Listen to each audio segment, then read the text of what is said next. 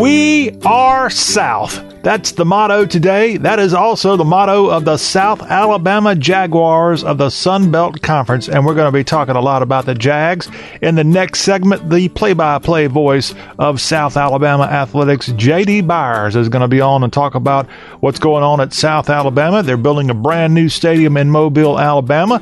We'll discuss that. We'll discuss the 2020 season, and we'll get JD's take on the Sun Belt Conference of 2020. Yes, sports. It's going to be back, and it's right here big time on today's Y'all Show. All that here in hour one. In hour two, we're going to have a little sports lagniappe, various sports news to begin the hour, and then we're going to shift over to our barbecue barrister, Matt Hermans. He's going to talk about potato salad, he's going to discuss Creole seasoning, and we're going to go to the holy city of Charleston, South Carolina, and talk cuisine of Charleston and the Low Country with our barbecue barrister, Matt Hermans. All that in hour two of this, The Y'all Show.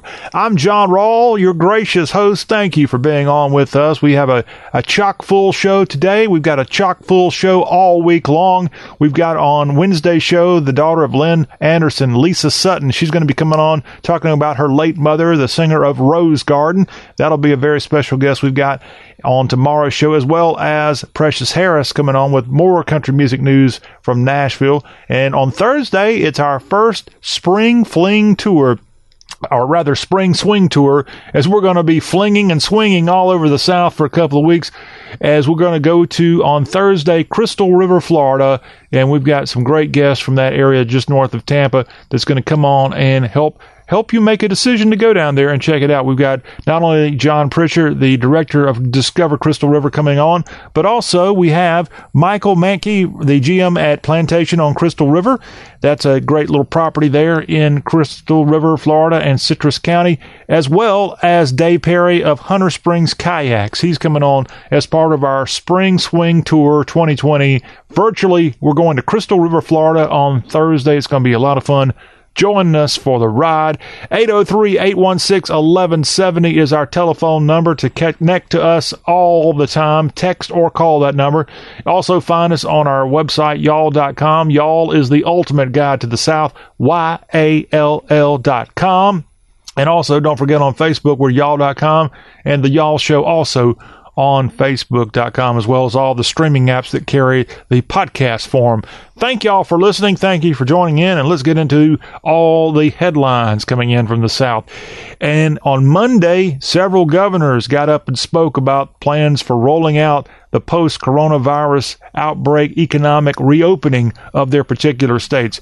And Georgia's Brian Kemp said that some businesses in the Peach State are going to open up as early as Friday. The governor of Tennessee, Bill Lee, also says that sometime next week, I think it's the 31st of April in the volunteer state, the rules are going to be backed off of in some cases. Now in Georgia, one of the most aggressive the timetable timetable they have there in Georgia, this new rule from Governor Kemp is going to allow gyms, hair salons, and I know some of y'all really need to get your ears lowered out here.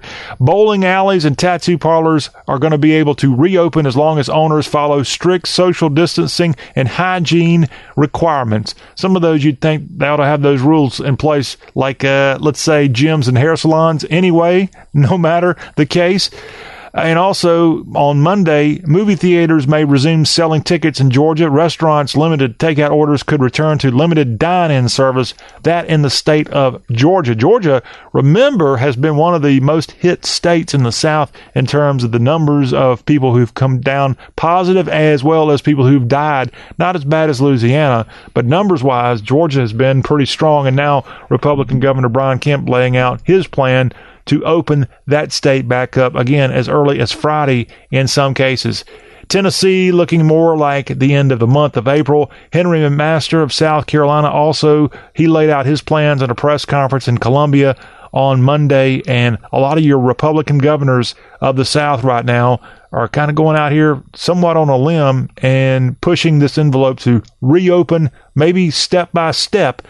But yeah, we've got to got to do it carefully. By the way, Georgia's death toll from COVID-19 is right around 775 as more than 19,000 Georgians have been infected by COVID-19.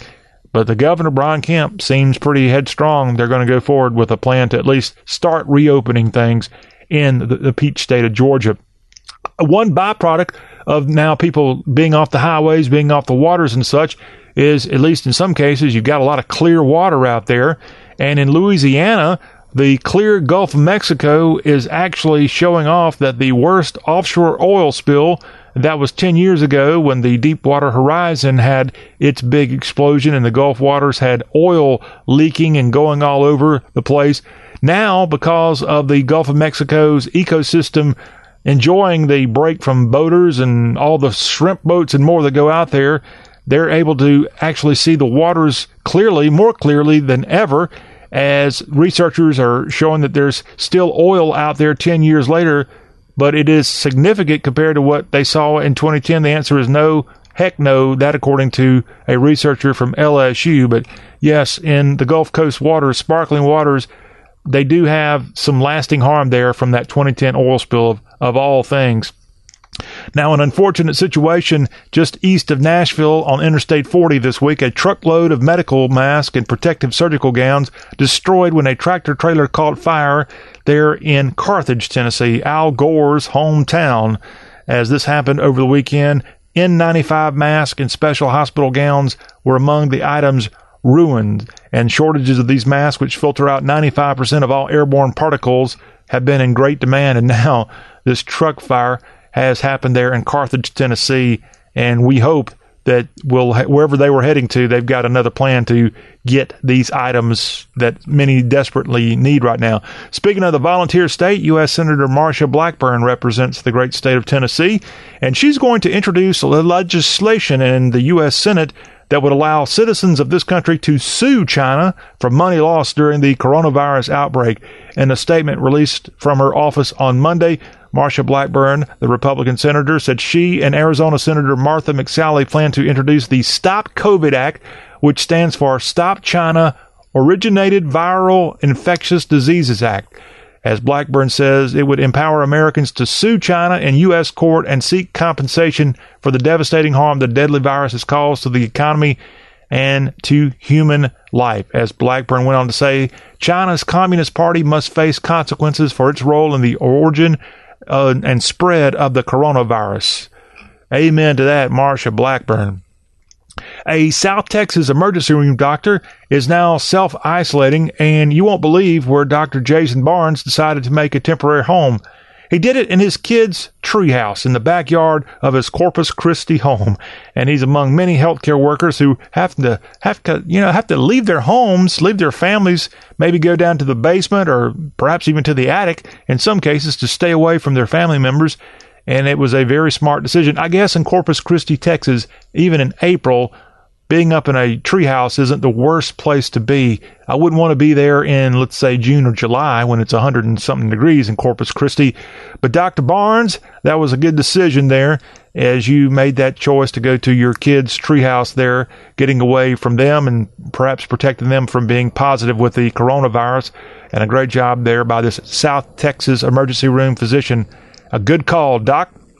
Now, an update to some storms that we had hit on Sunday and Monday across the Southland.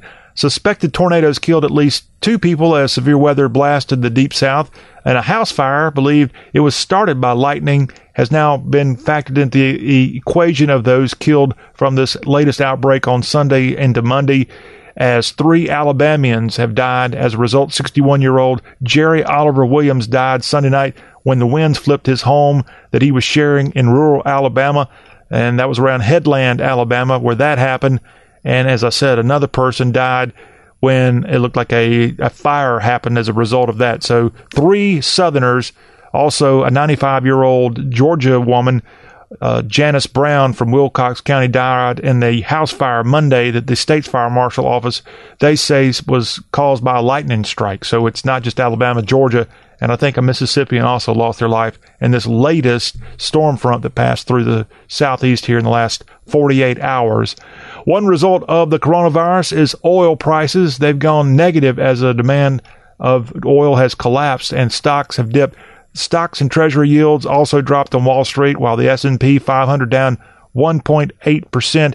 the barrel of U.S. crude delivered in May plummeted to a negative $37.63. Traders still paying 2043 for a barrel of oil. I saw someone on social media said it, it cost about $50 to get a barrel of oil produced. And right now, at these prices, the oil companies are certainly losing money.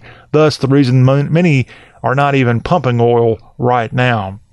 And in our final headlines, as we scan the South here today, a star of the sitcom on television back in the 1960s, Green Acres, Tom Lester has died in Nashville at the age of 81.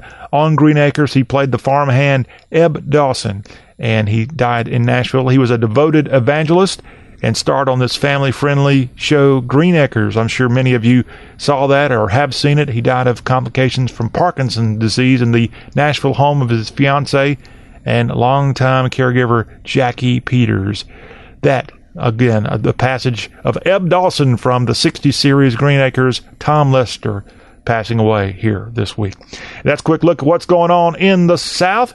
When we come back, we're going to go to Mobile, Alabama. J.D. Byers is the voice of the South Alabama Jaguars of the Sun Belt Conference of the FBS ranks. And JD is going to come on and talk about the Jags of South Alabama what they've got going on on the field here this year, the football field at their brand new Hancock Whitney Stadium, as well as the rest of the Sun Belt Conference. We'll get JD's thoughts on that. All that as we conclude this first hour of two, by the way, of the show that's all about the South. This is y'all.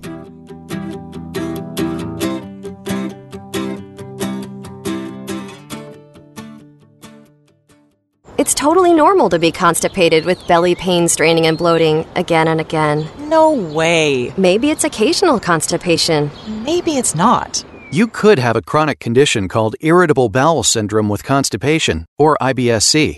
Linzess, or linaclotide, is a prescription that treats IBS-C in adults Linzess works differently than laxatives to help relieve belly pain and let you have more frequent and complete bowel movements. Individual results may vary. Do not give to children less than 6, and it should not be given to children 6 to less than 18. It may harm them. Do not take Linzess if you have a bowel blockage. Get immediate help if you develop unusual or severe stomach pain, especially with bloody or black stools. The most common side effect is diarrhea, sometimes severe. If it's severe, stop taking Linzess and call your doctor right away. Other side effects include gas, stomach area pain, and swelling. Maybe it's not occasional constipation. Learn more at linzess.com or call 1 800 LINZESS. You may be able to talk to a doctor online. Visit linzess.com, sponsored by Allergan and Ironwood.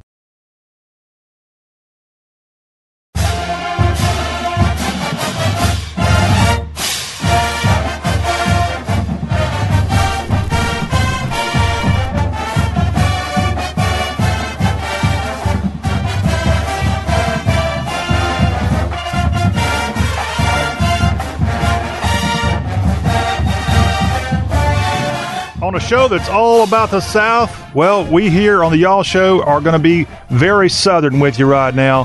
Hello, this is the program covering Dixie and college football. And believe it or not, we're going to have college football of some sort real soon. Just bear with us. And to help us get ready for the excitement of fall or maybe even spring football, we're going to welcome in some Sunbelt action onto today's program. JD Byers is the voice of the South Alabama Jaguars of the Sunbelt Conference. And he's coming on right now to help us preview the 2020 edition of USA Football. And we'll also talk a little Sunbelt Conference news and notes as well. Hello, JD. Welcome into the Y'all Show. Thank you, John. It's good to see your face again. It's been a while. uh, we go back a few years, and we, uh, glad you're doing well. I love the platform. Well, thank you, JD, and you're looking good too. I, I, like what you've done over these last few years. Good job. Show off your USA paraphernalia. You got on a nice jacket there. There you go.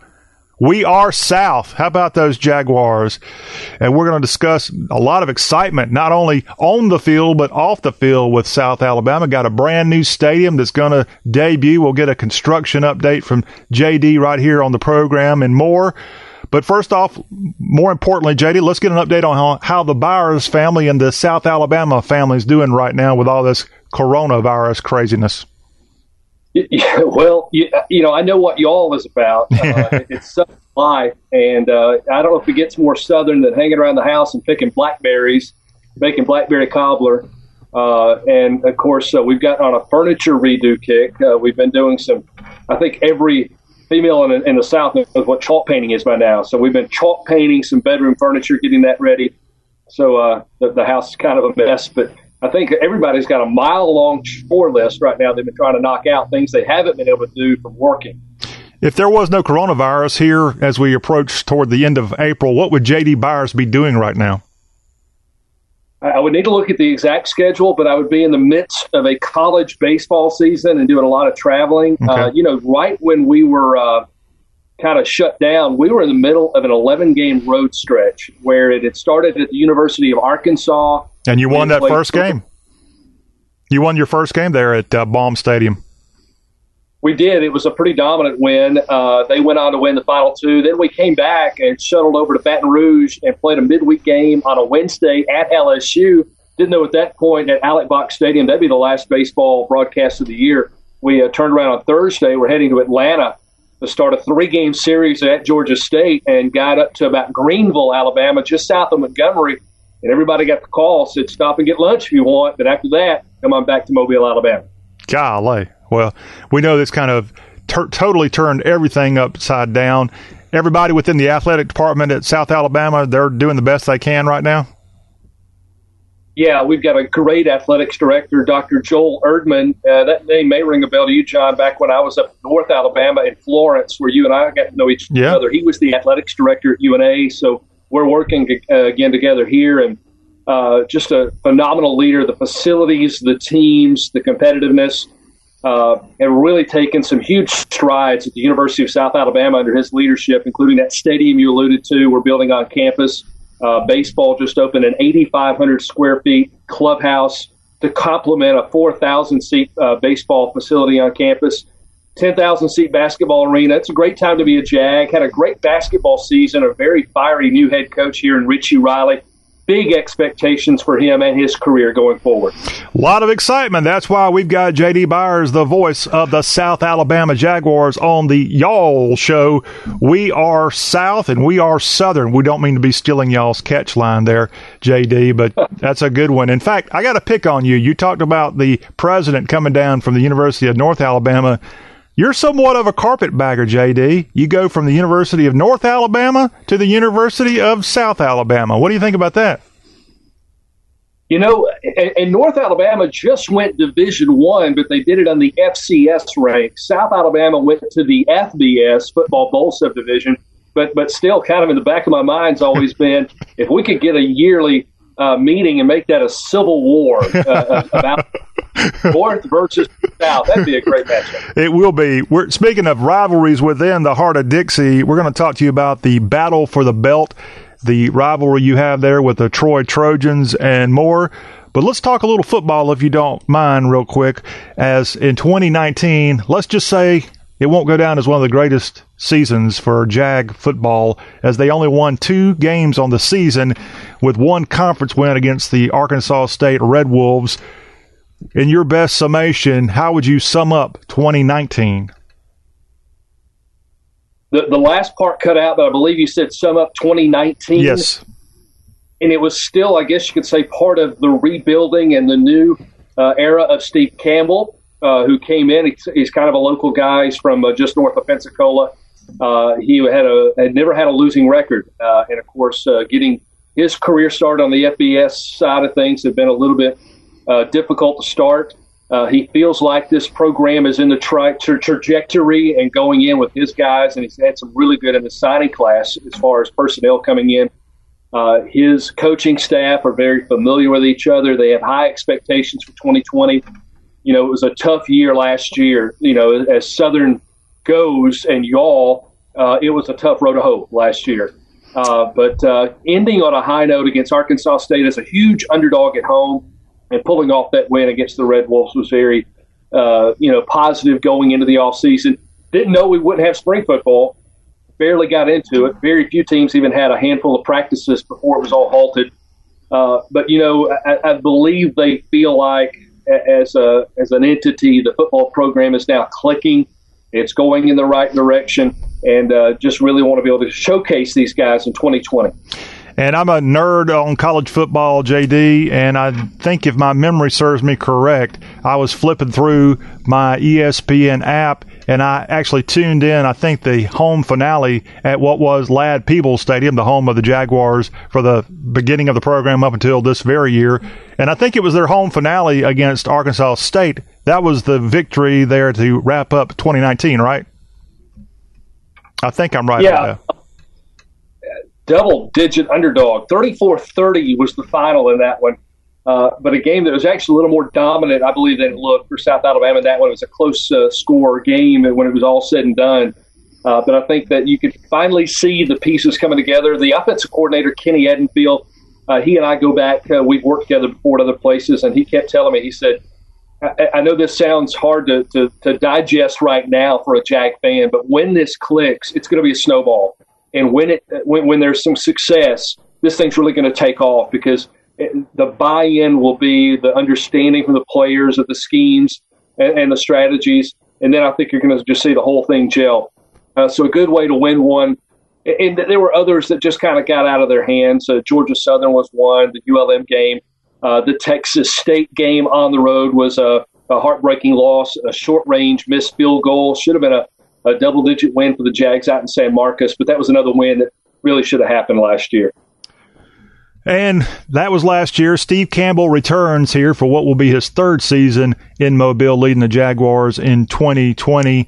Now, remember, if you're fairly new to South Alabama Jaguar football, remember this is a program that's only been playing football on the FBS level for around a decade, maybe even less than that. And they've had success. They've been to two bowl games. Most recently, they went to the Arizona Bowl in the 2016 season. They've defeated a team called Mississippi State. JD, I know you were on the play for that one. That had to be a lot of fun that day in Stark Vegas.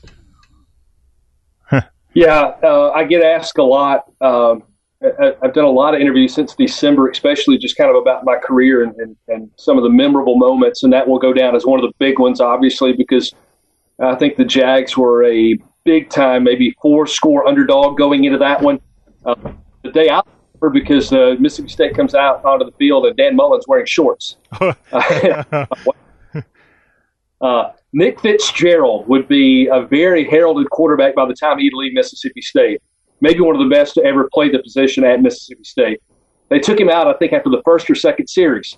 Just uh, things weren't going, and Dan Mullen, I think, prematurely took him out of the game. That was a big deciding point, and, and the Jags win it on a miraculous ending where the Jags had a one-point lead. The last drive, Mississippi State drove down for a very short field goal, missed it off the upright. The Jags, by the way, had actually hit the upright twice earlier in that game on some short field goals.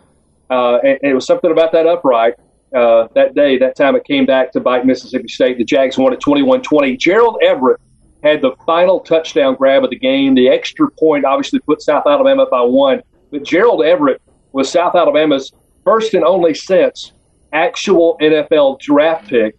And what a uh, career he's already having playing with the, the Rams, a, a really good tight end who's been a great grab for the NFL. Sounds like that win in Starkville kind of sticks in your mind and you haven't forgotten much about it. I know that was an exciting time. Of course, South Alabama has had Mississippi State come to Mobile and play a home game for USA. They've also had teams, let me try to think who all they've had there. NC State, I believe, has played there. Who else has come to your home stadium? Uh, Navy has been here. Uh, those are probably the most notable. Uh, I think you'll probably Oklahoma State in a new football stadium. Oklahoma State came there too. They did. Uh, they kind of run away with it uh, on us, and I think we returned or owe them one more trip. That was a two for one.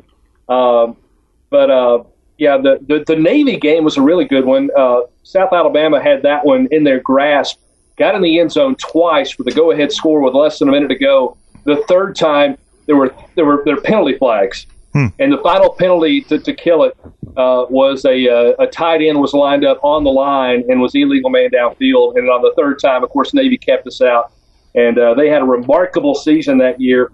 That would have been a really big win for South Alabama. That Mississippi State game, by the way, you were talking about uh, on the South Alabama Athletic website, uh, usajaguars.com, under the multimedia tab, uh, just launched a, a, program called Jag Rewind, and that game in its entirety is there. A lot of folks, uh, uh, the Jag fans down here, have gone back and kind of made that a podcast, and if during their afternoon walks or are working out on a treadmill, have been listening to that and getting uh, some really good reviews. I'm going back and listening to some of those early golden moments.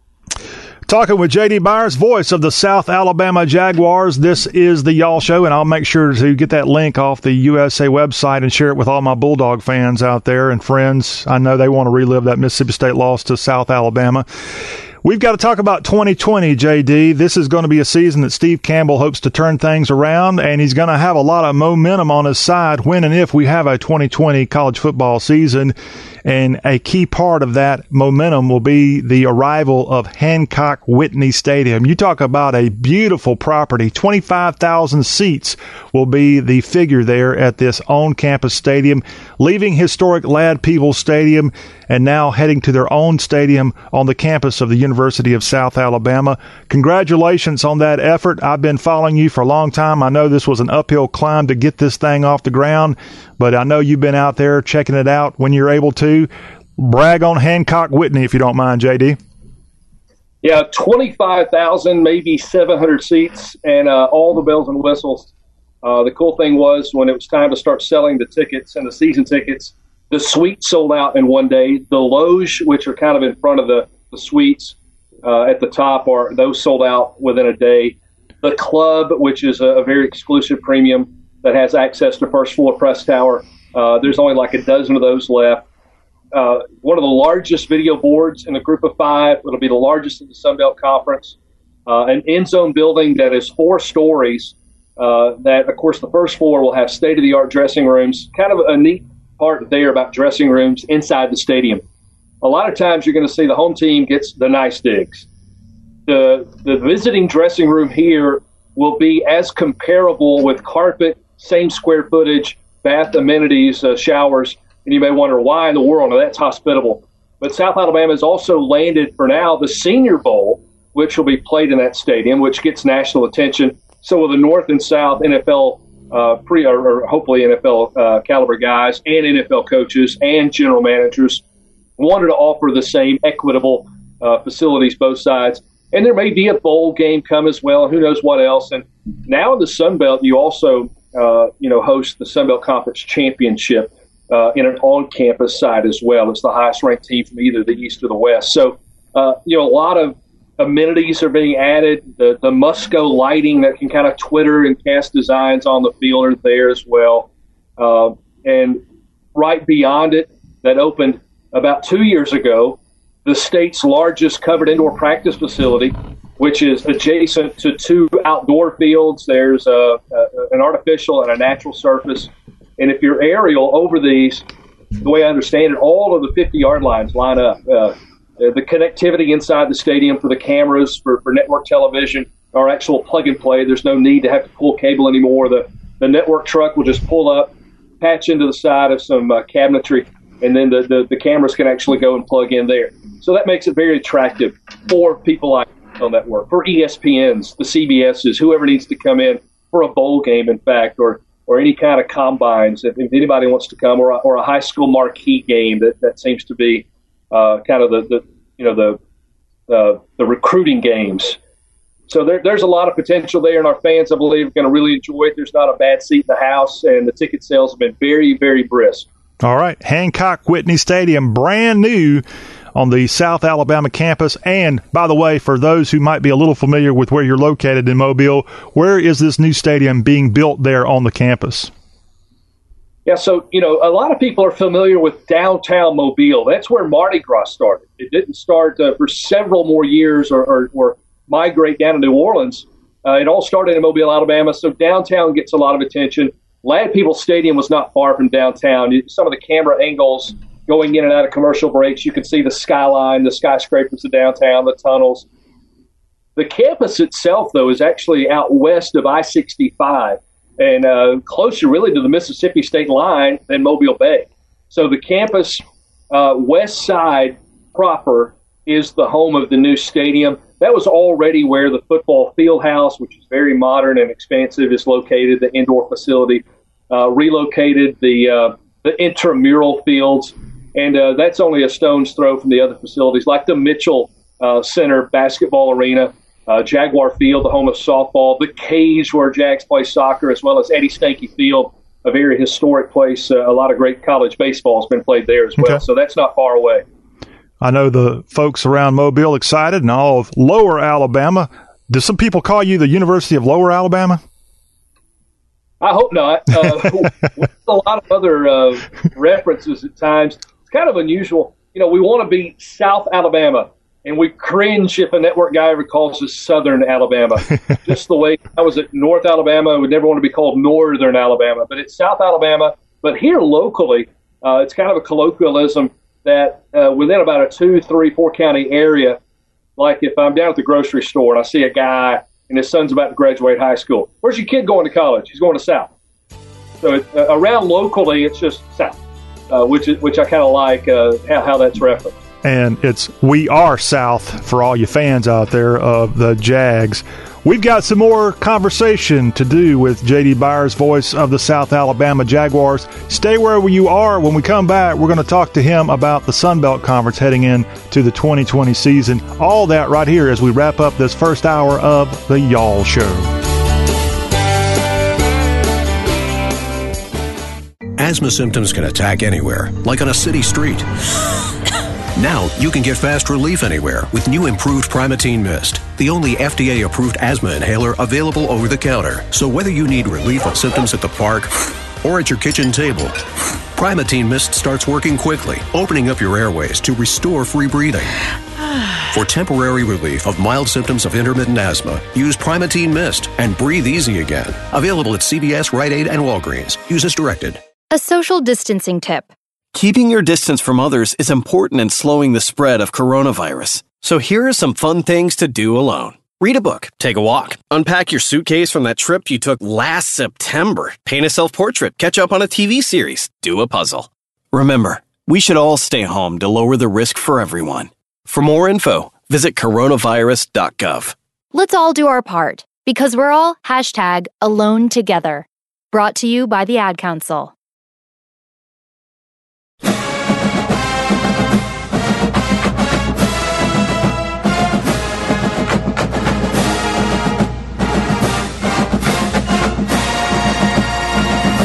And we're back on y'all talking about the South, talking a little college football as we have a spotlight right now on the Sun Belt Conference, and we have a little bit more of a red and blue spotlight on the South Alabama Jaguars. We have the voice of the Jags, JD Byers. He's on with us. We've already in the previous segment broken down a lot of what is going to happen with South Alabama, brand new stadium here in 2020, and a lot of excitement heading into this new on-campus stadium for USA.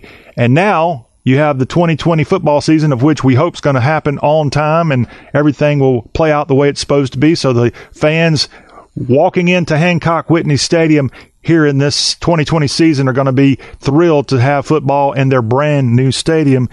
Last year, South Alabama only had two wins an FCS win against Jackson State, and then they did win a Sun Belt Conference game against Arkansas State. So this year, it's only one way up for South Alabama. And let's look at the 2020 prognostications coming from the voice of the South Alabama Jaguars, JD. And JD, last year, of course, if you rewind to how the 2019 season worked out, it was all Mountaineers. Appalachian State, what an incredible season they had with wins over both North Carolina and South Carolina, only losing one game all year. That was to Georgia Southern. They finished in the top 20, won their bowl game. Got to give a love also to Georgia State with a big win on Rocky Top last year out of the Sun Belt Conference. So, right now, going into 2020, you've got some teams that have a lot of momentum carrying it over from 2019. Yeah, Appalachian State's kind of carrying the torch right now. Uh, they did promote from within, I believe. They lost their head coach who went to Missouri. Prior to that, they had a head coach who was very successful. He's now at Louisville. Uh, but uh, yeah, when Georgia Southern and Appalachian State get together, that's one of the best rivalries in our conference. In South Alabama, uh, we feel very fortunate to be in a very solid conference. Uh, the Sun Belt's under some great leadership. The current membership is very solid as well. Uh, when you move and you kind of look at the footprint, you go, hey, there's some good football schools in there. But also when you turn into basketball and baseball, uh, because of the design, the invitations, and getting the right schools to fit in there, they also have a geographic fit where each everybody tends to have a travel partner. Mm-hmm. Uh, so you got App State, Coastal Carolina. What, what a great uh, baseball tradition they've had as well as basketball. Uh, then you got Georgia State, Georgia Southern.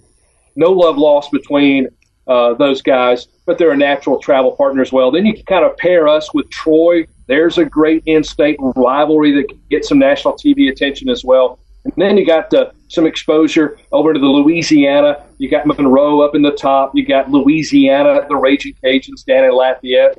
Uh, a couple of Texas schools. You got UT Arlington that does not play football. Texas State does. And then up in uh, uh, Arkansas, you got Arkansas State. And of course, Little Rock, they used to be called UALR, they do not play football. They have launched some studies to, to kind of think about football. Not real sure where that stands right now. But you look across basketball, we're, we're trying to become more than a one bid league for the NCAA tournament.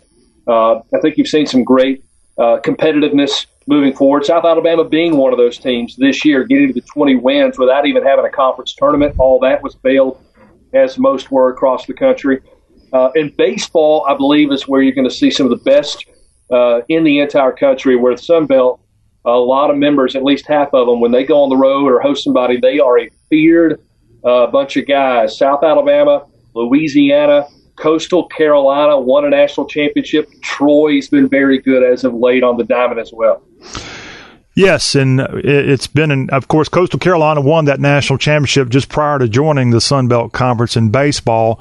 And we know what Appalachian State's history is in football. And of course, Georgia Southern has a, a long history as well. In fact, I've got some video right now I'm going to play going back to that game last year at Ladd Peebles between the Jags and Georgia Southern. Uh, uh, not so good day, I guess. One of the many losses for the Jags of 2019, but still some good offensive moments for Jaguar fans in that game. And as we enter 2020, JD, I want to ask you if you had to guess who are going to be the football contenders for the Sun Belt Conference here this year. You know, it's it's going to be tough. Um, Louisiana retained a very talented coach we thought may be gone. Uh, Billy Napier uh, has really taken them to some new heights to the championship game of the Sun Belt two years. And uh, he's still there, and he signed a contract extension. He was being courted heavily by Mississippi State.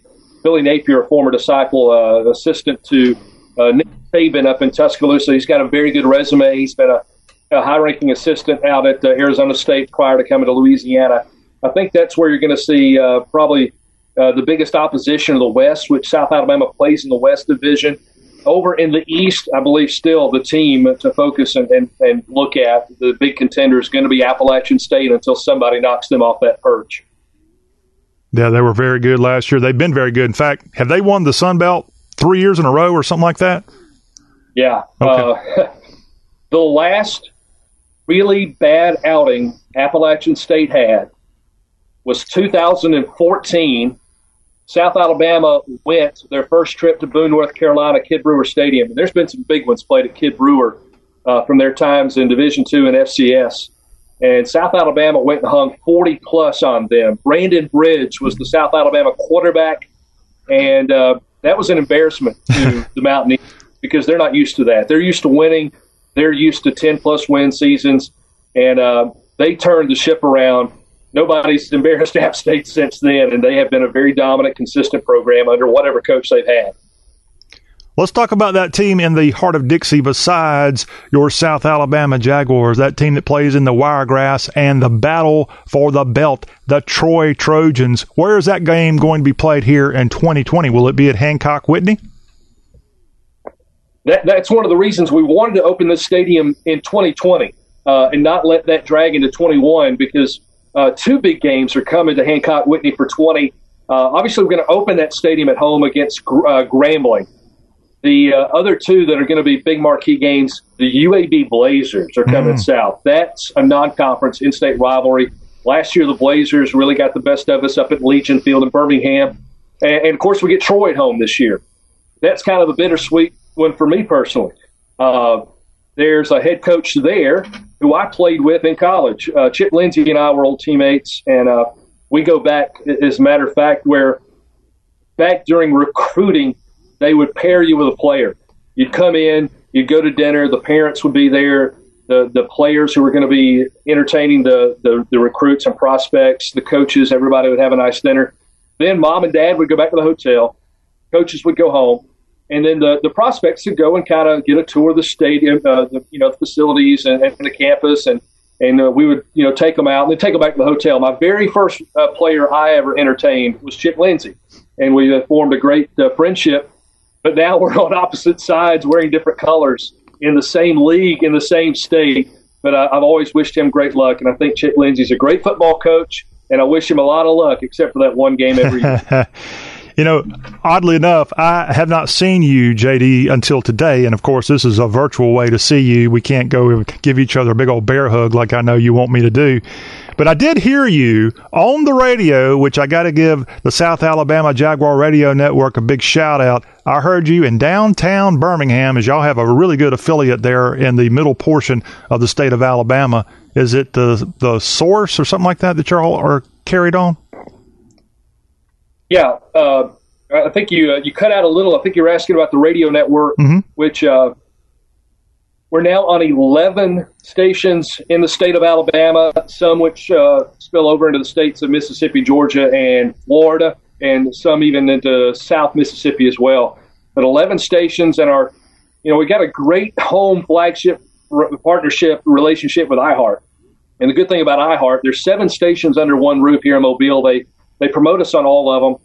In the Mobile market, we're on two locally, uh, a sports station and a rock station that's on a big 100,000 watt stick. But then the other goal and mission was to get in those markets with the highest population and then grow from there. So thanks to some great radio affiliate partners, we are in the Rocket Cities. We're in Huntsville, Decatur, Athens. We're in the Shoals. We're in Northwest Alabama. We're in Birmingham. We're in Montgomery, Prattville. Uh, you can hear us on two stations when you're in Troy, Alabama. That was by design. Really? a little. So you can hear us real clear in the home of our rival, but you're also into the wiregrass, uh, Dothan, Enterprise, Ozark, Alabama, and now we, you know, we'd like to grow up into Sand Mountain, maybe uh, Jackson, Scottsboro area. We'd like to have a home somewhere around no- Northport, Tuscaloosa, perhaps as well. So, uh, but it, but it's a lot of fun, and uh, able to take that message statewide It's a big part of growing the South Alabama message. I just want to know can you hear the Jags on the radio in places like Waterloo, Alabama, and Bayou La Batre, Alabama? both of those uh, the boat. Uh, Waterloo in the northwest corner. Uh, there on the banks of the Tennessee River in Lauderdale County. You can pick it up. I think it's on 101.5. And then in Bayou La Batre, uh, down here where uh, all the fish come in and, and the shrimp. Uh, you can hear us on 96.1 The Rocket, uh, an iHeart station as well. Some great radio partners that, that help us take that message. A lot, lot of great places uh, in the state of Alabama. I, I remember Keith Jackson used to always want to uh, slide in one of those great Alabama towns when he'd be broadcasting the Iron Bowl. And one year he was talking about uh, after a stellar finish, he said, There'll be a party in Eastaboga tonight. And uh, you got to know East of Aboga, I think, is just east of Talladega, I believe. It's somewhere in that area, but it's a very small community, and Keith Jackson squeezes that one into a broadcast. East of Aboga, not that far from where he grew up. He's he's from Carrollton, Georgia. Mm-hmm. Uh, everybody equates him from being from the Pacific Northwest, but he actually grew up just outside of Atlanta. Well, he had a great voice. JD Byers has a great voice. But while we're bragging on the South Alabama Radio Network, JD, I got to brag on since we're a Southern show and y'all market yourself as we are Southern. How about maybe the most Southern voice I've heard on a radio broadcast or TV broadcast in a long, long time? And that's Lauren, your sideline reporter. Yeah, Lauren's been doing some uh, ESPN for us. uh, she actually went to North Alabama, uh, a former Lion. Uh, got her degree the same place my wife and I graduated, and uh, she's been doing some sideline. She's had aspirations of, of being a sideline reporter um, and has tagged along and learned from some of the greats. Uh, she and Holly Rowe have actually developed quite a friendship. Uh, she's worked a lot of the SEC Network Friday Night Heights gymnastics events, uh, learning and trying to make those connections. You know, it's Yeah. it's not always about how good you are, and uh, but it is who you know a lot of times uh, because you know you, you make those connections, and people want to hire people they know and have confidence in, and, and know they're good people. And, and Lauren is good people, as we say in the South, and uh, she's made some very good relationships. And she's got a pretty good Southern voice, too, right? She's Southern. we are Southern, and she is definitely that. Well, again, the 2020 edition of the South Alabama Jaguars is going to be up and going, we hope, as fast as possible with that home opener at Hancock Whitney against Grambling. And road games this year, not far away from Mobile, they'll be in Hattiesburg to take on the Southern Miss Golden Eagles. Also, a road game in the swamp against the Florida Gators. And a home game, as JD was mentioning, the Blazers come down from Birmingham.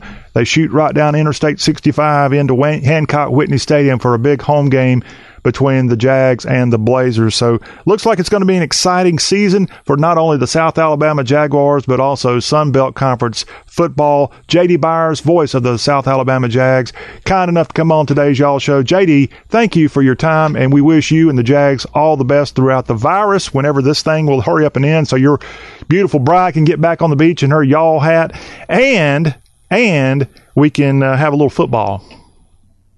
And, and, you know, for people who may have been exposed to this interview or segment because they, they, they maybe they're a friend of mine on Facebook or something, if you've not been exposed to y'all, y'all.com, y'all TV, go look at go look at this. It, it's wonderful. It is southern. You're going to get recipes. You're going to find the great chefs in the South, from Texas to North Carolina, Florida up into here. I, I love your site. Uh, recipes and, and gardening and, and, home life. It's all there, and it, and it relates to us down here in the Deep South.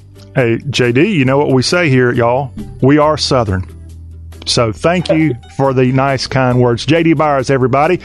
That will wrap up this hour of the Y'all Show. You stay right where you are. When we come back in hour two, we're going to have a little bit more sports headlines that have gone on throughout the South here in the last couple days. There are other sports happenings besides college football, you know. And we also have our barbecue barrister making his weekly appearance right here on the show, and we'll talk to him about grilling and so much more. All that right here on the show that is indeed all about the South. We are Southern. We're the Y'all Show. We'll be right back.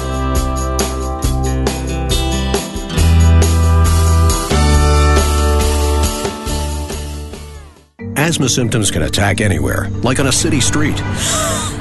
Now you can get fast relief anywhere with new improved Primatene Mist, the only FDA approved asthma inhaler available over the counter. So whether you need relief of symptoms at the park or at your kitchen table, Primatene Mist starts working quickly, opening up your airways to restore free breathing. For temporary relief of mild symptoms of intermittent asthma, use Primatene Mist and breathe easy again. Available at CVS, Rite Aid, and Walgreens. Use as directed. A social distancing tip. Putting distance between yourself and others is critical to slowing the spread of coronavirus. So here are ways to stay in contact without the physical contact part. Call, send a text, set up a video conference, post on social media, dedicate a song on the radio. If you have symptoms of fever, dry cough, and shortness of breath, call your healthcare provider before going to their office. For more info, visit coronavirus.gov. Let's all do our part because we're all hashtag alone together. Brought to you by the Ad Council. It's totally normal to be constipated with belly pain, straining, and bloating again and again. No way. Maybe it's occasional constipation. Maybe it's not. You could have a chronic condition called irritable bowel syndrome with constipation, or IBS-C. Linzess, or linaclotide, is a prescription that treats IBS-C in adults Linzess works differently than laxatives to help relieve belly pain and let you have more frequent and complete bowel movements.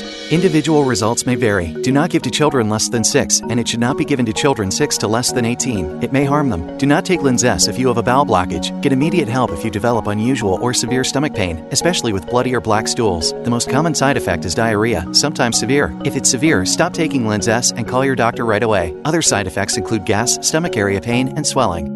Maybe it's not occasional constipation Learn more at linzess.com or call 1 800 LINZESS. You may be able to talk to a doctor online. Visit linzess.com, sponsored by Allergan and Ironwood.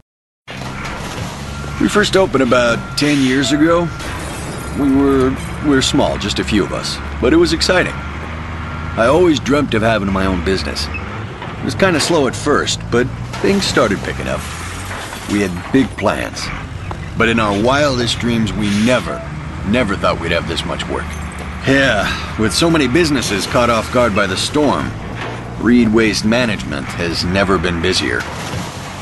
What will become of your business after a disaster? Nearly two thirds of businesses aren't prepared for an emergency, and 40% of businesses that experience a disaster never recover. Make an emergency plan now before it's too late. For a free online tool that helps you develop an emergency plan to keep your business up and running should disaster strike, visit ready.gov forward slash business. Brought to you by the Federal Emergency Management Agency, the American Red Cross, and the Ad Council.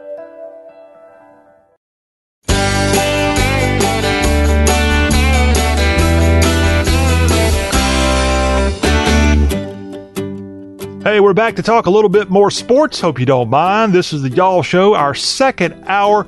Our barbecue barrister, Matt Hirmans, is Uh, he's right here waiting on us. So let's knock out right here to begin this hour what we call Sports Lagniappe. A quick look at some sports happenings across the South as well as other things going on nationwide that would be applicable here to our sports fan of Dixie. First off, let me remind you, in case you don't know, the NFL draft, it's going to go virtual and it's going to happen this Thursday as teams will kind of hunker down in their own homes in some cases. Maybe they will have a chance to get together in some areas of their particular NFL facility. But yes, the NFL draft begins on Thursday, 8 p.m. Eastern is the start time where round one will happen. Then round two and three will happen on Friday, starting at 7 Eastern, 6 Central. Then on Saturday, you got rounds four through seven beginning at high noon Eastern on Saturday. So three days of the 2020 NFL Draft. Now, to watch it, you can tune in to ABC and ESPN as well as the NFL Network to see the Thursday coverage. On Friday, ABC, ESPN, ESPN2, as well as the NFL Network have it, and those networks generally coming back as well on Friday and as, Saturday as well. And so the NFL draft going forward, to kudos to the NFL for pulling this off. I mean, we need a, a, distraction for sure. And if you tune in to the NFL draft, I pulled up NBC Sports' projection of the first round picks. No surprise, the LSU great Joe Burrow projected to go number one to the Cincinnati Bengals in this draft. NBC's got Chase Young, Ohio State's player there on the defense, going to the Washington Redskins. The Miami Dolphins picking the Alabama quarterback Tua Tagovailoa to go number three in the draft pick. Now, CBS, NBC, and more are all projecting a bunch of draft day maneuvers where people are trading up and more. According to NBC, the Giants are going to go with Tristan Wirfs out of Iowa, offensive tackle there. As you move on in the draft, you have a player for Ohio State, Jeff Okudah, going to the Detroit Lions. The Chargers going with Justin Herbert of the Oregon Ducks, a quarterback there on the West Coast. Back to the South now, and Clemson's Isaiah Simmons expected to go to the Carolina Panthers. He's a defensive playmaker coming out of Clemson, perhaps just scooting up I 85 to Charlotte for the Panthers. Cardinals going with the NBC projection Louisville offensive tackle Mekhi Becton. And then finally, as far as top 10 picks here, according to NBC, the Tampa Bay Buccaneers is going to go with Georgia Bulldog offensive tackle Andrew Thomas. Those are just some of the so called projections so far as we get ready for Thursday's NFL draft. But interesting stuff to see if we have these last minute maneuvers as far as people trading up and and finding ways to make this draft even more exciting. Right now, we're all on the edge of our seat looking for something sports wise to happen, and this could be the first thing in about a month that'll make us pay attention.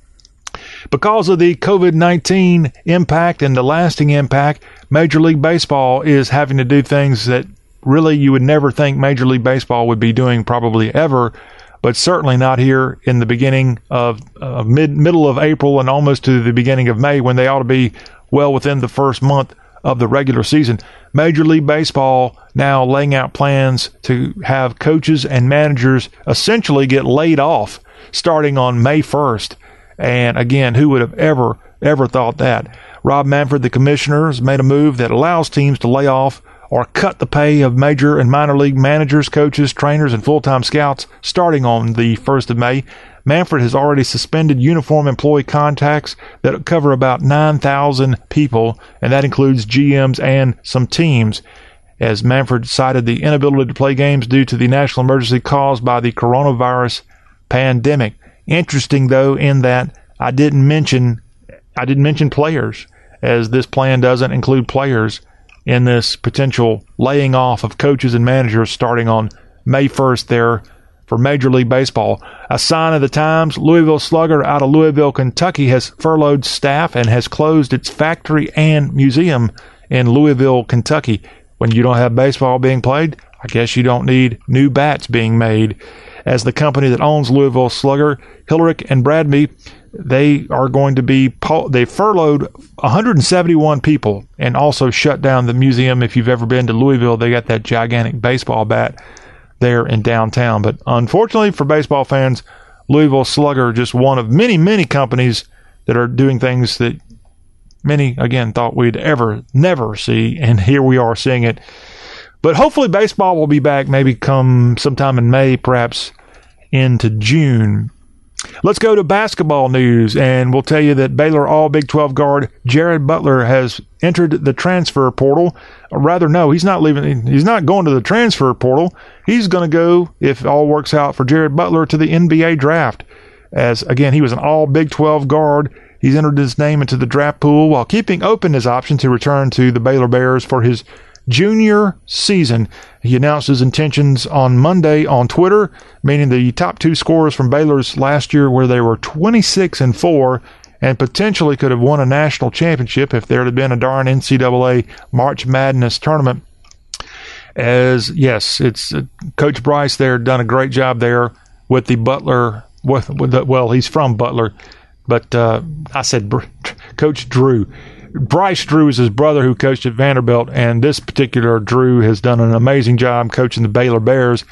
And they're having a restock here with some of their great players. This team that went 26 and four, and now Jared Butler, six foot three, who led Baylor with 16 points a game, now hopes to take his talent to the next level. Now, last month, junior MaCio Teague said he was going to go try the NBA draft, and he was an all second team Big 12 pick there out of Waco, Texas. More college basketball news, and this is good news for Memphis Tiger fans. Former Virginia Tech forward Landers Nolley has chosen to go to the Bluff City and suit up for the Tigers. He chose Memphis over the Mississippi Land Sharks and the Georgia Bulldogs, and he's going to have to sit out this spring. The top sit out transfer this spring is Landers Nolley, but he's leaving the ACC, six foot seven announced in mid March that he was leaving Tech after earning ACC All Freshman honors and an honorable mention spot on the ACC All ACC team. An Atlanta native, he averaged 15.4, 15.5 points and 5.8 rebounds last year. He redshirted his first year in Blacksburg due to an academic issue, but it looks like he'll be going to Coach Hardaway and the Memphis Tigers sooner than later. And lastly, to the world of women's college basketball here on the Y'all Show Tuesday edition. Hey, a big pickup for the Arkansas Razorbacks. This graduate transfer, Destiny Slocum, was the National Freshman of the Year at Maryland, not this year, but a few years ago. She left Maryland and went on to play at Oregon State. And now, for her final season of college basketball, she's heading to the SEC as she'll be able to play immediately as a graduate transfer. She's a five foot seven fifth year guard, and again a graduate transfer that can play immediately. She played high school in Meridian, Idaho, and ended up again going to a couple of schools before she's now going to wrap up her career to the Arkansas Razorbacks. So a big pickup for Arkansas, which had a good season last year. Arkansas's women's basketball team was 24 and 8 and 10 and 6 in SEC play. So strengthening the Hogs with the addition of Destiny Slocum to the Lady Razorbacks of 2020-2021. And that is a quick look at Sports Lagniappe here to get this hour started. When we come back, we're going to get the party started with Matt Herman's our barbecue barrister. He's going to talk a little potato salad, Creole season, and the great city of Charleston, South Carolina. All that is coming up. Asthma symptoms can attack anywhere, like on a city street. Now you can get fast relief anywhere with new improved Primatene Mist, the only FDA approved asthma inhaler available over the counter. So whether you need relief of symptoms at the park or at your kitchen table, Primatene Mist starts working quickly, opening up your airways to restore free breathing. For temporary relief of mild symptoms of intermittent asthma, use Primatene Mist and breathe easy again. Available at CVS, Rite Aid, and Walgreens. Use as directed. A social distancing tip. While the CDC urges you to avoid close contact, like hugging or shaking hands, there are other non physical ways to say hello. Wave, wink, use sign language, salute, smile, give the peace sign, throw up an air high five, do jazz hands. Remember, stay a minimum of six feet or two arms length away from others and stay home if you can. For more info, visit coronavirus.gov. Let's all do our part because we're all hashtag alone together. Brought to you by the Ad Council.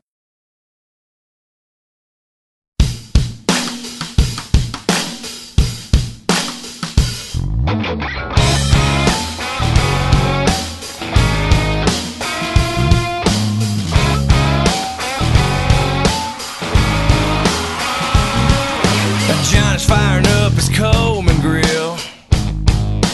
This is the show all about the South. Welcome back to the Y'all Show. And is your tummy making sounds? Are you getting a little hungry? Are you ready for some good food talk and barbecue barrister talk? Yes, you are. And we're not going to hold our barbecue barrister in the shadows anymore. It's time right here on the show that's all about the South to let Mr. Matt Hermans come back on the show. And I've got some surprises, as I often do here with him, and a whole lot of fun. Everybody, hold your applause. Okay, now let's hear it for our barbecue barrister, Matt Hermans. Hello, sir.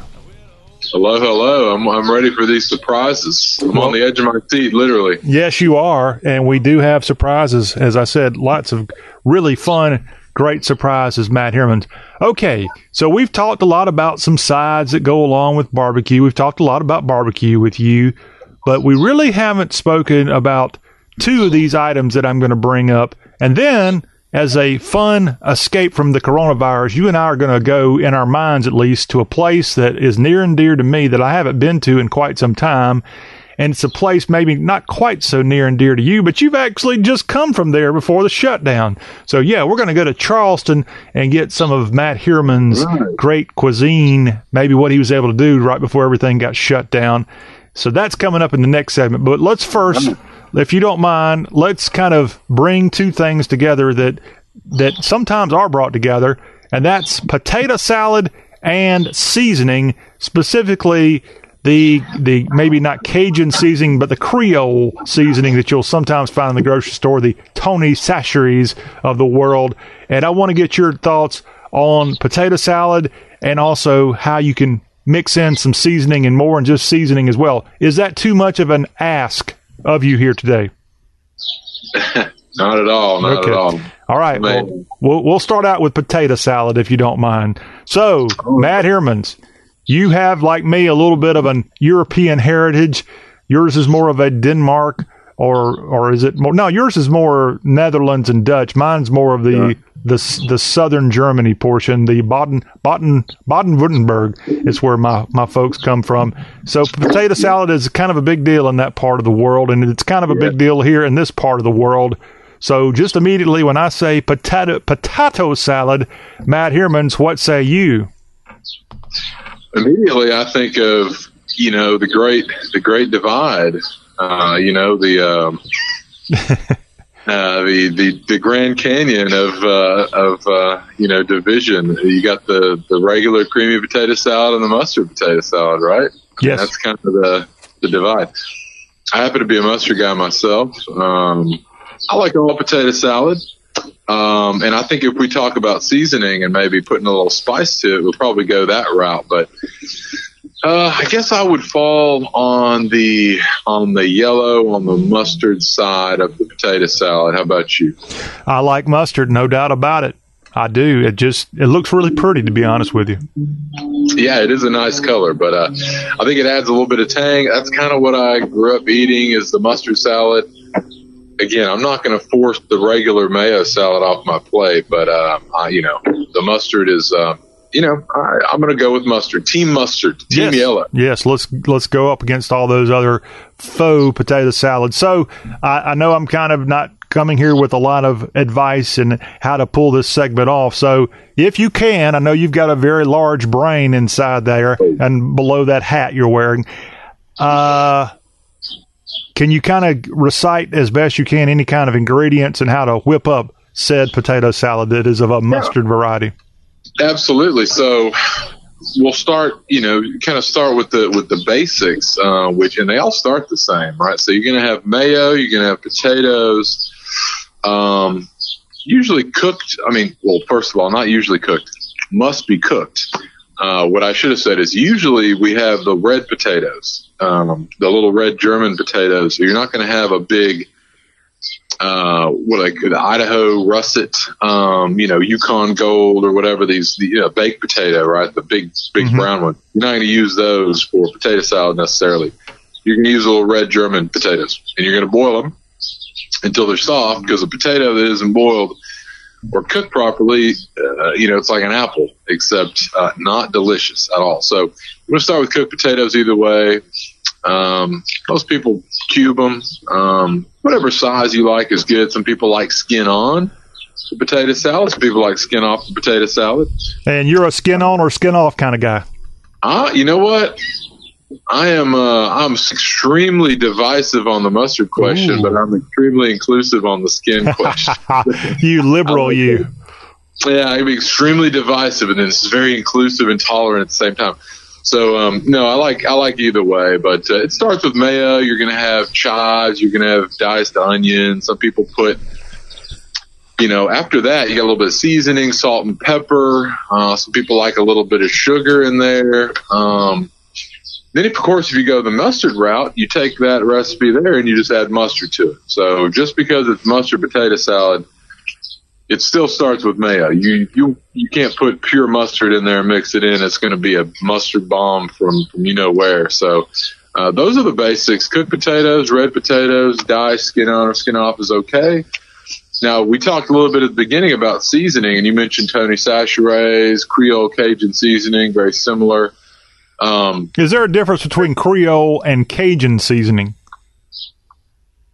Well, the seasoning itself, uh, I think it's pretty similar. You're going to have onion powder, you're going to have green pepper powder, you're going to have some heat from cayenne. As far as the Cajun people and Creole people, that's a whole different show, John. But uh, okay. uh, I, think, I think the seasonings are similar. You're talking about essentially a spicy kind of a dehydrated trinity uh, with some cayenne. So, got to be careful with it. They're real salty. If anybody's ever uh, tried Tony Chachere, Slap Your Mama, there's all kinds of different brands out there.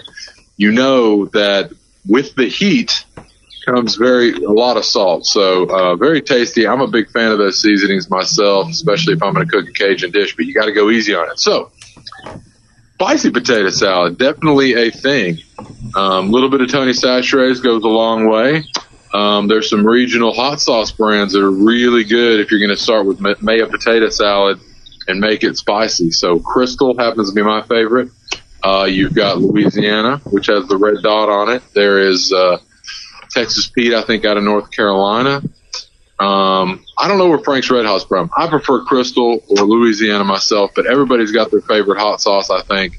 Um, that you're kind of loyal to. I buy huge bottles of Crystal and go through it. But that's really easy. You make a potato salad, you start with the mayo base, add a little bit of hot sauce, maybe a dash of the Tony's, and then all of a sudden you've got Cajun or you've got blackened potato salad. So, um, really good stuff. Really, a lot of options out there. You never disappoint. Matt Heermans our barbecue barrister. Tell my wife that. Tell my wife that. Yeah. Uh, wife, Matt, our barbecue barrister, he never disappoints. All right, all right, I like it. I like it. And that's no April Fool's joke here. We're talking to Matt Heermans, our barbecue barrister. This is the Y'all Show. We're having fun. Little potato salad talk. And we've got Charleston talk coming up as well. So do you, I, I, know you don't want to necessarily endorse anybody, but are you okay with Tony Chachere's? Because to me, that seems like the the Cadillac, the McDonald's of all those Creole seasonings. Are are you okay with that product? the Cadillac and the McDonald's. Yeah. Uh, yeah. that seems like opposite ends of the spectrum. Uh, let me clarify for our Louisiana fans. This is kind of like the Popeyes of Creole seasoning. Oh yeah, it, I, I, see what you mean. It's yeah. the uh, you know, uh, Kleenex is is nasal tissue, right? It's that. Yeah, I, I know what you mean. I think I think it's great. I think there are other brands that are great out there too. You know, there's Zatarain's, there's Slap Your Mama. I, I like Tony's. Do you? I mean, I, Okay. I always have, and I just call it Tony's. I think a lot of people do, but I like I like it a lot. It's good. If you've ever been around Louisiana, and I know you have, and many of our listeners and viewers here on the Y'all Show, if you ever get within, let's say, 500 miles of Louisiana, you're going to start seeing all these different types of hot sauces that you've never heard of because I think, honestly, every other person in Louisiana has their own hot sauce. So the question to you, Matt Hermans, are the seasonings from Louisiana as numerous as the hot sauce varieties? I would say more. I mean, Really? there there are there are so many seasonings. Um, you know, the one I didn't even mention is the most obvious is Tabasco. Big Tabasco fan. Well, I know they've got hot sauce. Do they have seasoning? Oh, right, right. I, I was kind of backtracking a little bit, but uh, yeah, there's all kinds of see every gas station, particularly South Louisiana at the Acadiana. That's kind of what we're talking about. There's so many seasonings. There's five different varieties of Tony's, but there's five different varieties of Slap Your Mama. There's Zatarain's. I mean, we've talked about it before. I think one of our listeners wrote in that white pepper makes everything better. Well, I like white pepper a lot, and this makes me think of uh, a brand out of I want to say Opelousas, but I could be wrong. I've mentioned it before, Slap Ya Mama. That's another kind of seasoning. They have a white pepper based Cajun seasoning, which is unique. Um, if you like white pepper, you should look into that. Go to the website. I guess they have one, but oh yeah, there's seasonings galore. You could go to any little shop around, and there's there's more seasonings and there's more seasonings in Louisiana than there are barbecue seasonings in Memphis, and that's saying a heck of a lot. Because I know, uh, I know you've been and you've seen how many seasonings there are there, but there's tons. Everybody's got their seasoning in Louisiana. If I can confess, Matt Herman's our barbecue barrister and just an all around barbecue snob. I'll go ahead and say that. I've spent time in Memphis. You've spent time in Memphis, but son, I'm no guy that's going to go around all over Memphis researching barbecue sauces and other products. So I'll just have to take your word. I'm a rendezvous kind of guy and a couple of other ones, and I, I'm okay with that. Okay. All right. Yeah. Well, long story short, there's a heck of a lot of seasonings, and there's a heck of a lot of Cajun seasonings in Louisiana. I mean, dozens, right? Okay. Dozens. Well, I'm glad you clarified. And going back to what we originally were talking about here, those seasonings from Louisiana, our great Pelican state, will be a no matter what the brand will be an additional wonderful addition to your potato salad. Am I am I deciphering that from you, sir? Absolutely. A little sprinkle in your mayo based potato salad, maybe a couple, maybe more than a couple dashes of your favorite hot sauce. And you got yourself a nice, uh, nice Creole, nice Louisiana Gulf Coast style potato salad. Ooh, Good stuff.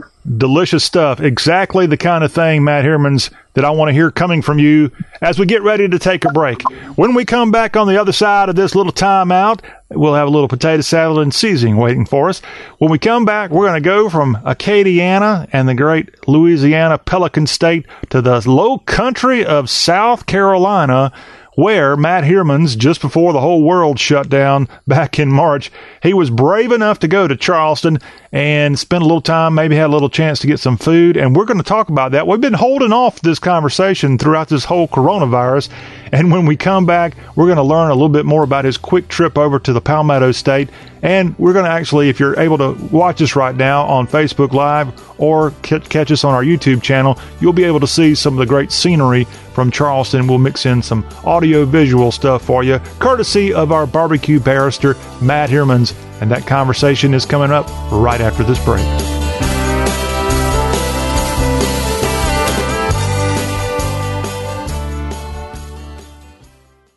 Do you have constipation with belly pain, straining, and bloating that keeps coming back? Take the five question gut check to see if it could be more than occasional constipation. It could be irritable bowel syndrome with constipation, or IBS-C.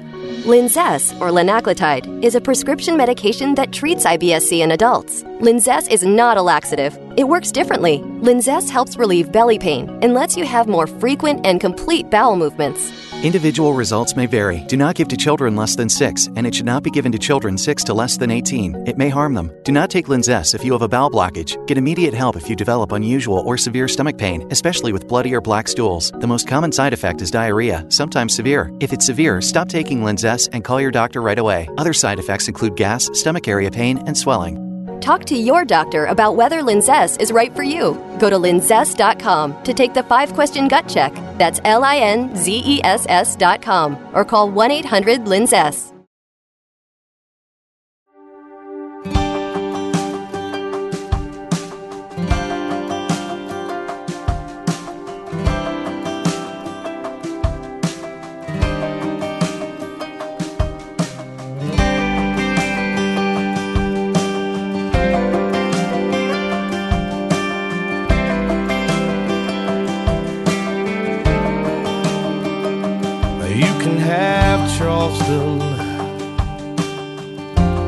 Cobblestone streets, the steeples looking down on the battery, the topsails and the Clydesdales pulling people all around, the ocean breeze and the live oak trees. God, I'm gonna miss this town, but you can have Charleston.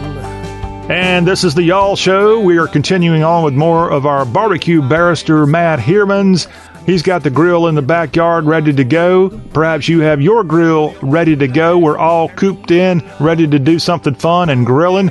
And eating great barbecue and southern cuisine is just the right thing to get us past this. That is until we can get our sea legs back and our ground legs back, and we can hit the roads and hit the air of the South if you're lucky enough to fly to our destinations of the South. In fact, speaking of air travel, it was just before the world came to a crashing halt a couple of weeks ago that our barbecue barrister, Matt Heermans, was able to travel to Charleston, South Carolina for a little business and perhaps a little barbecue business as well.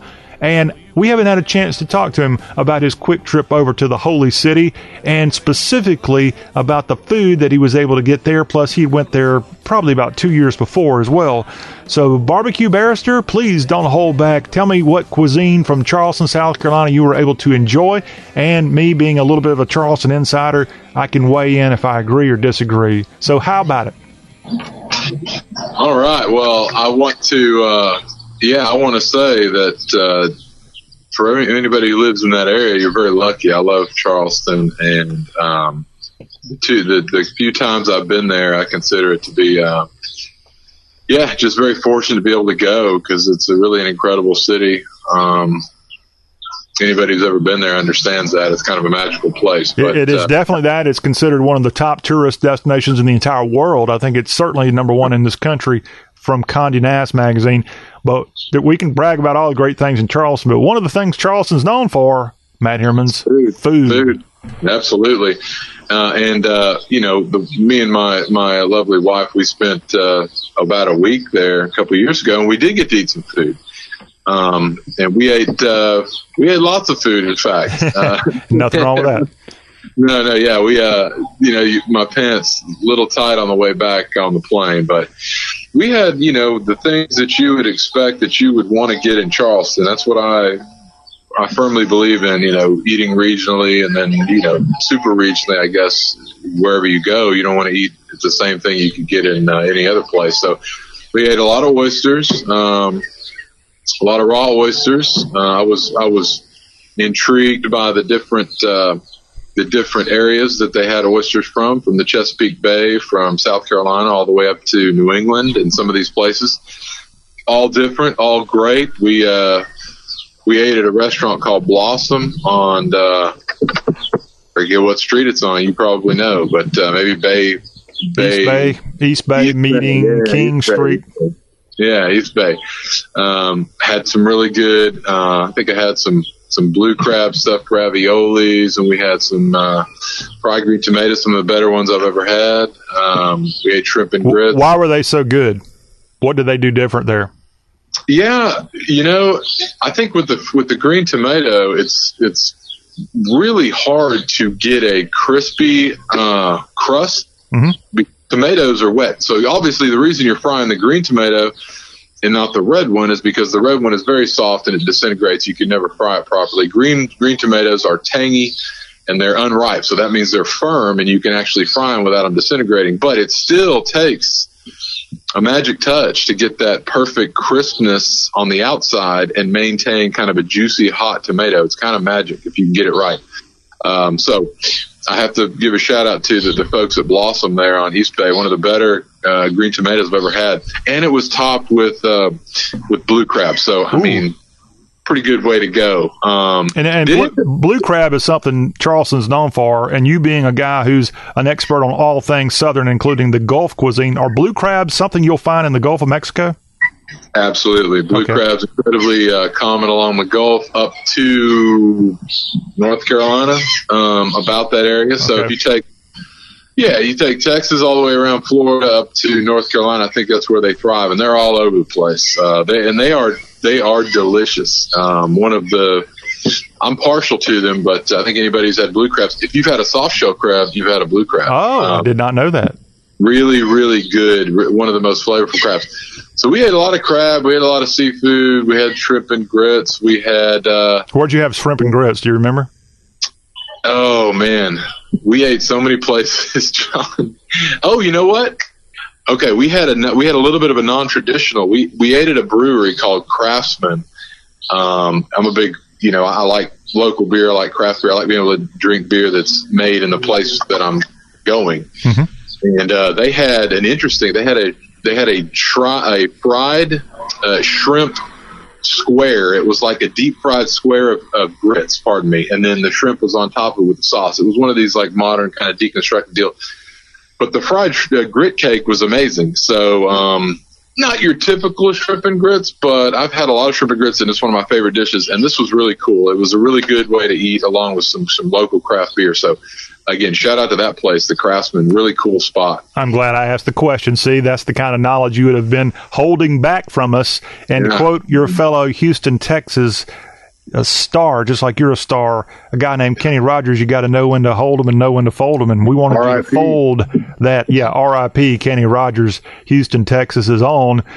But that's where shrimp and grits. I'm a little partial to the shrimp and grits of the low country, especially if you have little pieces of bacon in there and what we call the, what is that? Uh, I'm having a drawing a blank when you make your uh, red eye gravy. Sorry, I haven't had it in a while. Red eye gravy, which is like coffee and, and you put on grits and it's just delicious. Have that Yeah, with some I- good country ham. I have to say, um, I'm I'm feeling a little bit torn here uh, because, you know, I feel like there are two kind of famous and grits. Obviously, a very southern dish. You can get it from all on the Gulf Coast up to, like I say, North Carolina or so. I feel like there are two main kinds. You kind of got the Gulf Coast style that has the Cajun bent to it. A lot of times it'll have andouille sausage. It'll have some. Uh, you know, some of that Cajun uh, Trinity there base. It'll be a darker sauce.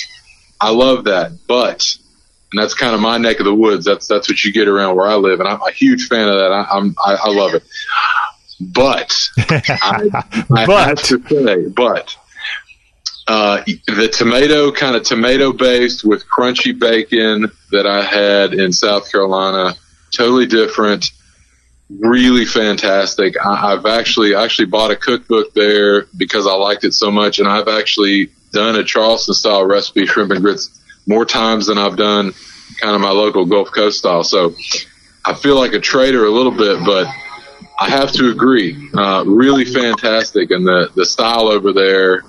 Really subtle. I would call it kind of a subtle, but a bacony and kind of a tomato-based sauce. Really incredible. I'm a huge fan. I, I've, it's my favorite. I'm I'll not just put it not sure what recipe book you got, but just Lee Brothers. Okay. Well, let me give you a little insider tip. In fact, as a consolation prize for you having to leave Charleston so early because of the coronavirus, we'll try to get a copy of this shipped to you at your plantation.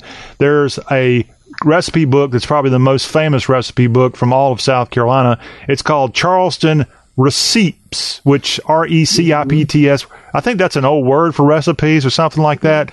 But this book was essentially written in the 19th century, and most all of the recipes are from old Charleston, and that's where I found my shrimp and grits recipe, and it's Ah. it's delish.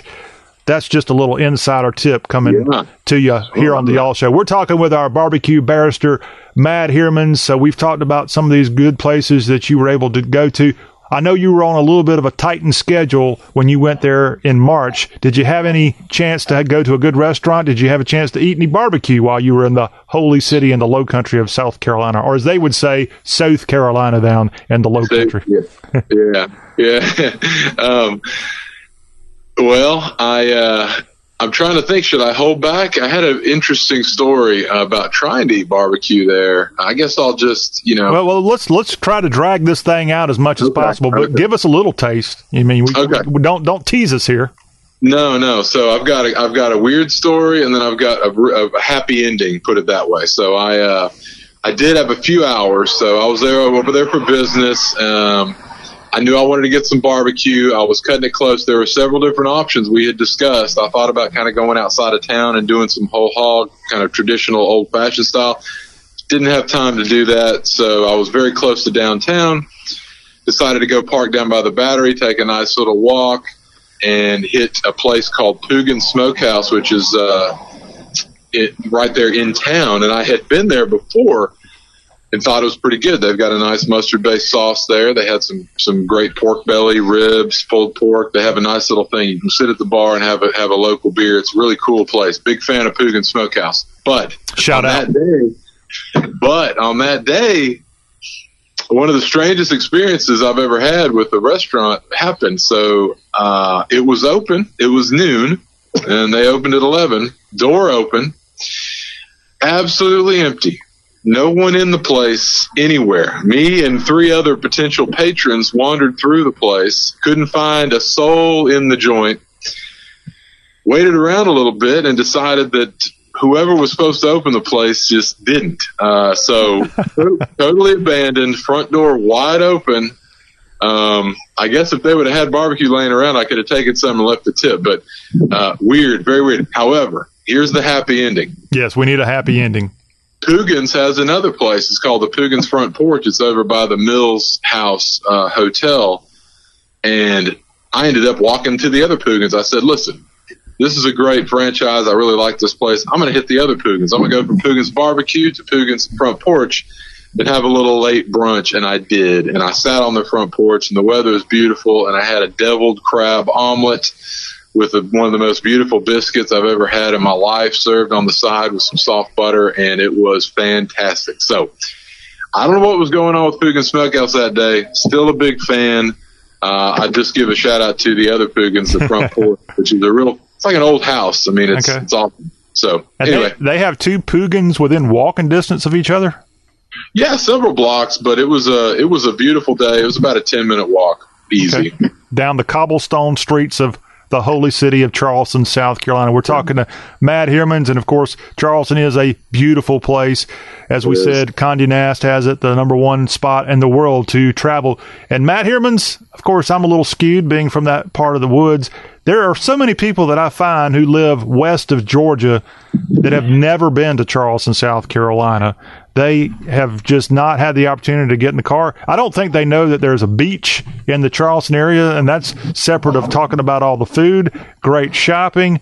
But we have you on here today talking about all this great cuisine that you'll find in Charleston County and South Carolina, not just in the peninsula of Charleston, downtown area, but you also have great food choices across the Cooper River Bridge over there in Mount Pleasant, South Carolina, and then you've got. I was trying to steer you to the to the Summerville and Ladson area to go to a uh-huh. Bessinger's barbecue, and you didn't make it. Your your time just kind of ran out Yeah. because we still got to introduce you to South Carolina hash. Hash, not something illegal here. I'm talking about hash is something that most South Carolinians put on rice, white rice, and they have that served up with their barbecue. You also hash and white rice with fried chicken is an incredible delicacy that Carolinians enjoy. It's usually a mustard based bash. The the hash is a is a mustard based looking color, but I've seen more of a peppery hash also available in restaurants in South Carolina, and so that's something we're going to have to break that mold and get you your first dose of some good Carolina hash, Matt Hermans.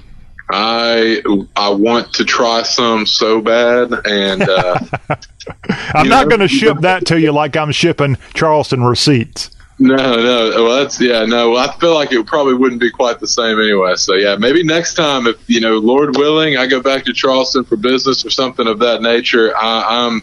It doesn't matter how far, where I have to go. I'm going to stuff my face with some uh, South Carolina hash for sure. Yeah, and I mean, I'm not a nerd like you are, so I know there's meat in hash. I'm sure you've researched it. Can you tell our audience what the heck exactly when they when we talk about Carolina hash? What in the heck are we actually talking, as we would say in South Carolina, in the Low Country specifically? What exactly, Matt Hermans, are we talking about?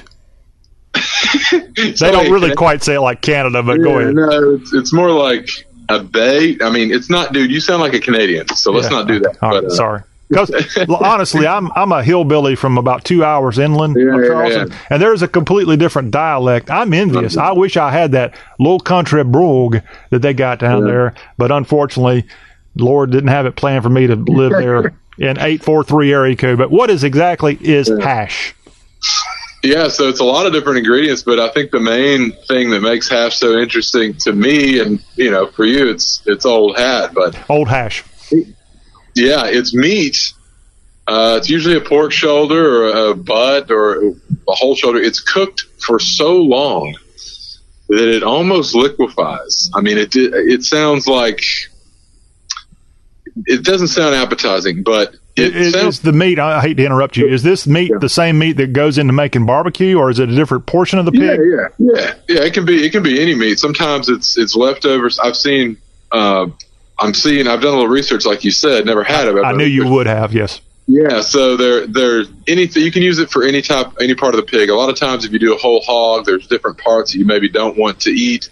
I'm not talking about innards or, or, or uh, you know, organ meat. I'm talking about just pieces of the, the pig that may not be that tender that get overdone when you cook a whole hog, or it can just be uh, shoulder, uh, uh, butt. But the key is that the meat is cooked so long um, in a pot with other seasonings and vegetables and things like that that it, the meat literally shreds apart into so fine a particles that it's a, like a liquid, right? So it's it's almost like a gravy, but it has a lot of meat in it, which is really fascinating to me because you usually think of meat in a soup. It's a big chunk. It's like a stew, or it's you know we've talked about burgoo and we've talked there's Brunswick. There's different types of stuff that has chunks of meat, but hash very specifically has the meat that's almost dissolved into the soup, which is pretty fascinating and uh, yeah so it's unique i would say very unique It is unique and it is delicious, and I'm so sorry you missed out on the hash fun. And because your last trip there was a little bit brief, I'm sure you had a list of places you wanted to check out. Can you share with us some of the places, food wise, that you had hoped to maybe make on this last trip, and perhaps we can kind of pencil it in for you to go back there and check these out? absolutely uh, i wanted to go to the uh, I wanted to go to Poogan's. We already talked about that. Uh, I had Bessinger's on the list, like you suggested to me. I was thinking about going to Melvin's. I had been to Melvin's before and um, was not able to make that either since I was pressed for time. There's a bar called Uh, Blonde. let me stop you. Let me stop you because it's kind of confusing. And let me tell you a little bit about South Carolina royalty. Matt, do you get along with your family? for the well, most of the time. Okay. I don't always get along with my family. Sometimes yeah, we've had, always. had civil wars in my family. The Bessinger family, of which you just mentioned, is the epitome of family versus family.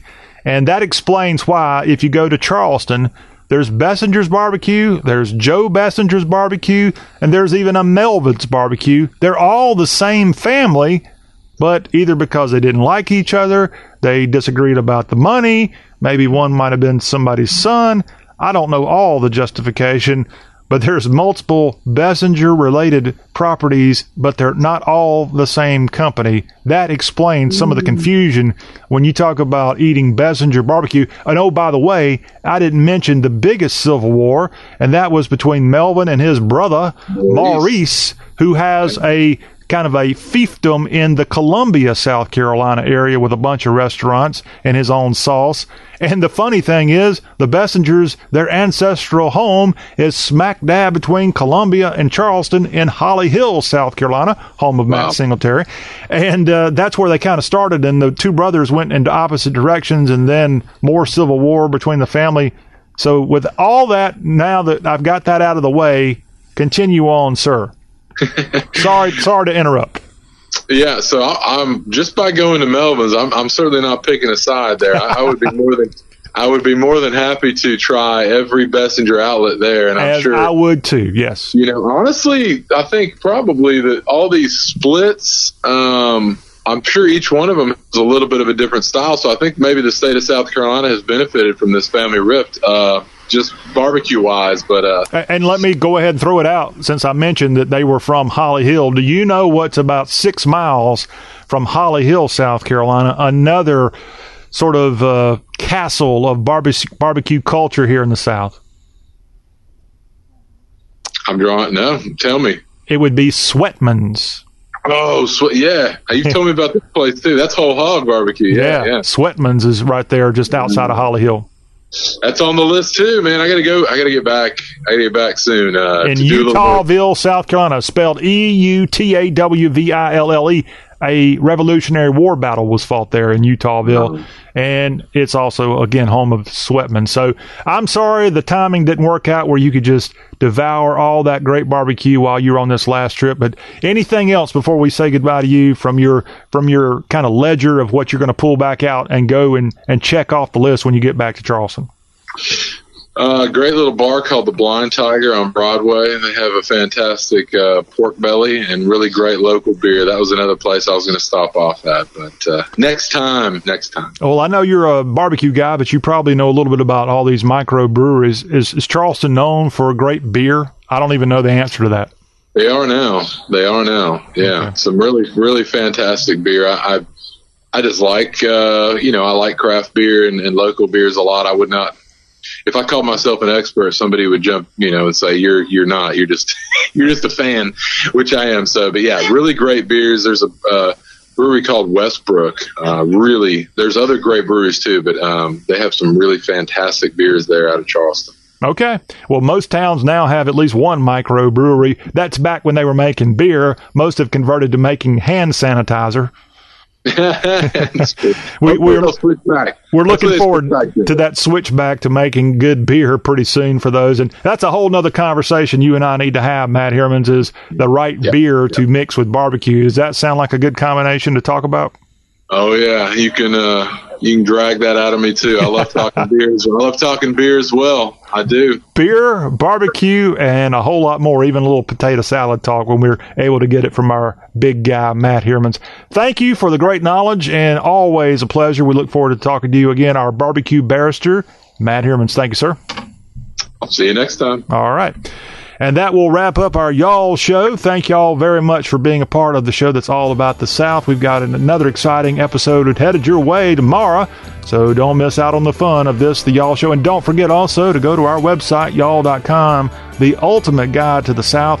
Bookmark it, check there often. Go to our Facebook page, and that's Y'all Magazine on Facebook, y'all.com. So many ways for you to stay on top of all things Southern. Thanks for watching, and thanks for listening.